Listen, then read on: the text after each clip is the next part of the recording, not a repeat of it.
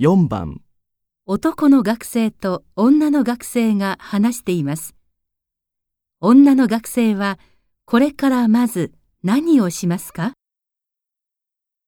あのね、実はうちの母親が事故に遭って入院したらしいんだ。え、大丈夫？うん。とにかく病院へ急いで行くように言われてるんだ。それで、明日からの旅行行けなくなっちゃったんだ。あ、いいよいいよ気にしなくて。田中君にはもう連絡したの？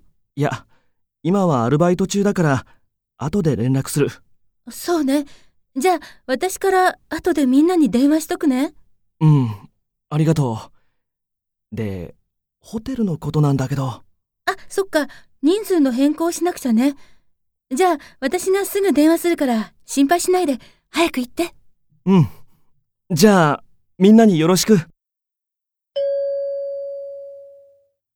女の学生はこれからまず何をしますか？